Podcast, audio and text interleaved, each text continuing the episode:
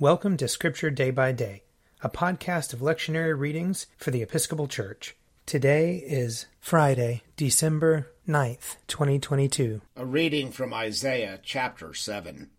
Again the Lord spoke to Ahaz, saying, Ask a sign of the Lord your God. Let it be deep as Sheol or high as heaven. But Ahaz said, I will not ask, and I will not put the Lord to the test. Then Isaiah said, Hear then, O house of David. Is it too little for you to weary mortals, that you weary my God also? Therefore the Lord himself will give you a sign. Look, the young woman is with child and shall bear a son, and shall name him Emmanuel. He shall eat curds and honey by the time he knows how to refuse the evil and choose the good. For before the child knows how to refuse the evil and choose the good, the land before whose two kings you are in dread will be deserted. The Lord will bring on you and on your people and on your ancestral house such days have not come since the day of Ephraim departed from Judah, the king of Assyria. On that day the Lord will whistle for the fly that is the sources of the streams of Egypt, and for the bee that is in the land of Assyria. And they will all come and settle in the steep ravines, and in the clefts of the rocks, and on the thorn bushes, and on all the pastures. On that day the Lord will shave with a razor hired beyond the river, with the king of Assyria, the head and the hair of the feet, and it will take off the beard as well. On that day one will keep alive a young cow and two sheep, and will eat curds because of the abundance of milk that they give, for every one that is left in the land shall eat curds and honey. On that day every place where there used to be a thousand vines, worth a thousand shekels of silver, will become briers and thorns. With bow and arrows one will go there, for all the land will be briers and thorns. And as for the hills that used to be hoed with a hoe, you will not go there for fear of briers and thorns, but they will become a place where cattle are let loose and where sheep tread. Here ends the reading. Psalm 31 In you, O Lord, have I taken refuge. Let me never be put to shame. Deliver me in your righteousness. Incline your ear to me. Make haste to deliver me. Be my strong rock, a castle to keep me safe, for you are my crag and my stronghold.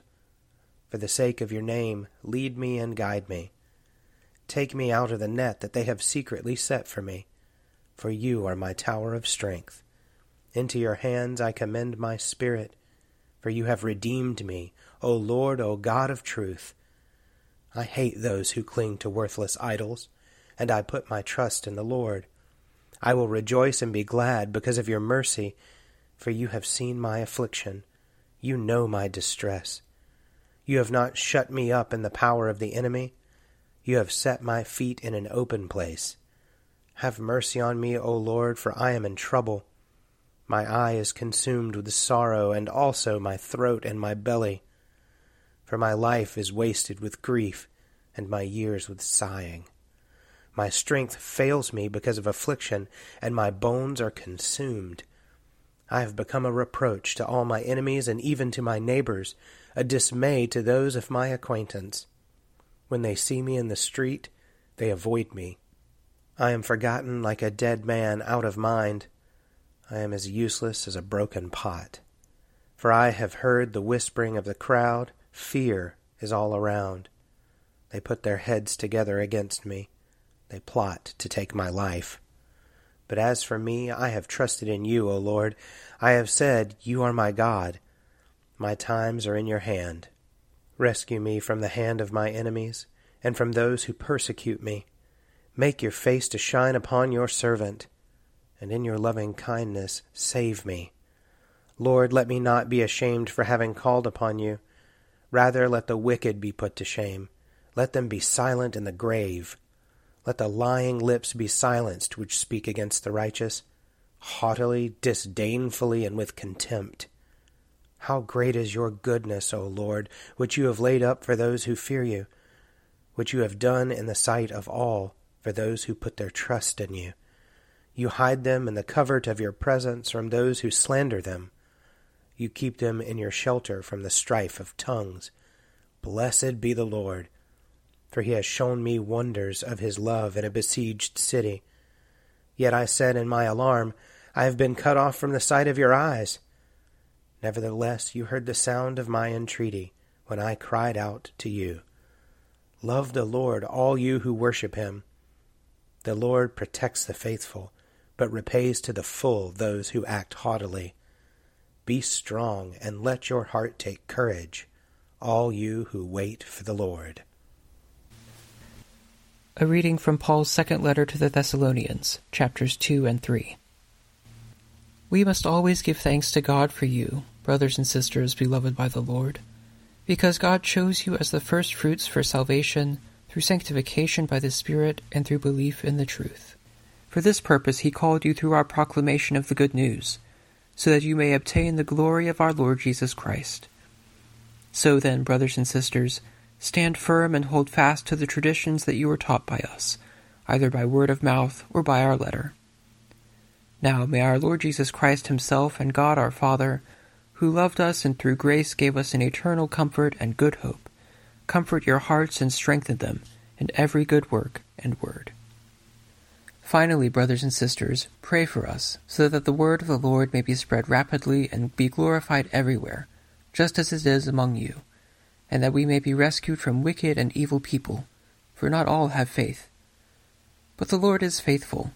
He will strengthen you and guard you from the evil one. And we have confidence in the Lord concerning you, that you are doing and will go on doing the things that we command.